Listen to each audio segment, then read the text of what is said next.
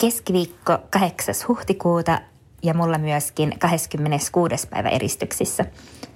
Eli perjantaina, kun pääsiäisloma alkaa, niin tulee kuluneeksi neljä viikkoa siitä, kun on nähnyt ketään muuta ihmistä kasvatusten, paitsi kaupan myyjiä. Ehkäpä sitten vähän sen kunniaksi kävin hakea äsken alakerrassa sijaitsevasta vinoravintolasta lounasta.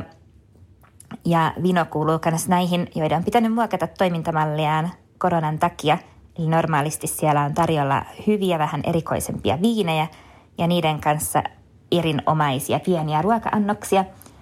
Mutta nyt koronan aikaan he tarjoaa lounasaikaan äh, take-awayna sushi-annoksia ja oli kyllä hyvää. Muuten sitten on kyllä kokannut tosi paljon kotona ja vaikka yksin asunkin, niin saa kyllä olla koko ajan laittamassa ruokaa, kun normaalisti kuitenkin töissä syö lounasta. Varsinkin viikonloppuisin käy aina silloin tällöin ravintolassa syömässä. Ja nyt kaikki ruuat kotona laitettavaksi. Ja samalla kyllä näkyy, että ruokakauppaan käytetty rahamääräkin on vähintään tuplaantunut normaalista – myös pari muuta huomioa näihin kauppasioihin liittyen, niin kahvia en ikinä tiennyt, että menisi ää, viikossa yksi kahvipakkaus. Et normaalisti sitäkin tulee lähinnä juotua toimistolla ja kotona yksi pakkaus kestää kuukausia. Mutta nyt kun sitä pitää joka päivä kotona tehdä, niin viikkoja siinä yksi paketti on mennyt. Samoin myös ää, paljon nytten kaikkien huulilla ollut vessapaperi. Sitäkin menee paljon enempi kuin normaalisti, kun kaikki vessatoimet pitää hoitaa kotona, eikä ole toimista tai ravintolavessoja käytettävissä. Mutta tuntuu tosiaan hullulta, että pian neljä viikkoa siitä, kun on nähnyt ketään ihmistä. Ja pääsiäinenkin on ollut normaalisti sellainen kiva pikku breikki kevääseen ja en ole varmaan ainakaan viimeiseen kymmenen vuoteen viettänyt sitä Helsingissä, vaan on ollut aina jossakin päin Suomea tai maailmaa laskettelemassa, niin nyt saa noin laskettelusukset jäädä kodin nurkkaan pölyttymään.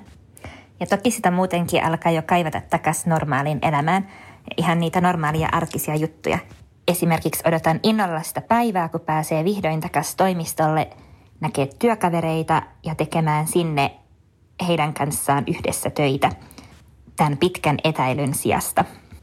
Ja oi sitä onnenpäivää, kun näkee vihdoin kavereita muun kuin videon välityksellä ja pääsee istua heidän kanssaan niihin lempiravintoloihin ja istuskelubaareihin, pääsee leffaan, keikoille, teatteriin, sellaisia asioita, mitä ei ole edes aikaisemmin tajunnut, että niitä ei yhtäkkiä voisi tehdä. Ehkä pahinta tässä koko tilanteessa onkin se, että ei tiedä kuinka kauan tämä kestää. Ja näin ei myöskään voi oikeastaan suunnitella lainkaan tulevaisuutta, vaan pitää mennä päivä kerrallaan. Ja ne, jotka mut tuntee, niin tietää, että eniten vihaan odottelua.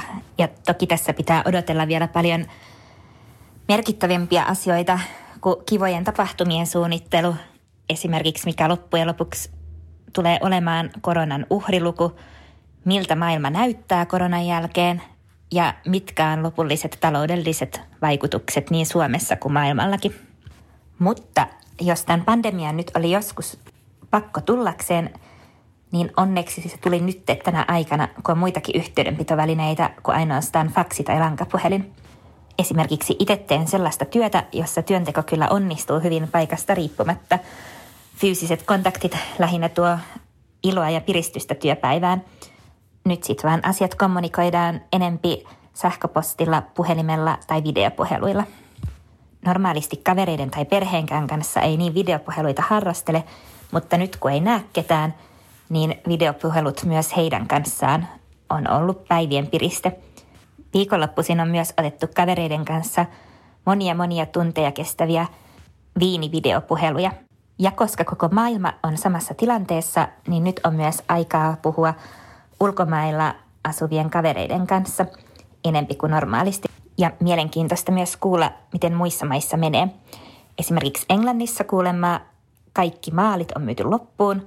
Britit on innostunut koronan aikaan maalailemaan kotejansa. Norja taas on kokonaan oma lukunsa. Siellä ollaan nyt huolestuneita siitä, että pitää kunnolla kajota valtion öljyrahastoon. Rahaston tuottoja käytetään hallituksen avustuspaketteihin niin yrityksille kuin esimerkiksi lomautetuille työntekijöille.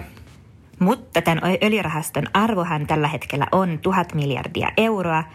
Ja itse ajattelee, että norjalaiset saa olla aika tyytyväisiä siihen, että heillä sitä öljyfyrkkaa löytyy patjan alta auttamaan tähän tilanteeseen. Ja valtio ei velkaannu hirvittäviä summia. Mutta tosiaan mennään kaikki yhdessä nytten päivä kerrallaan kohti taas normaalia arkea. Ja toivottavasti pääsiäisenä hyvät aurinkoiset säät jatkuu, että pääsee sitten täällä kotiseuduilla ulkoilemaan, vaikka rinteeseen ei pääsekään. Hyvää ja aurinkoista pääsiäistä kaikille.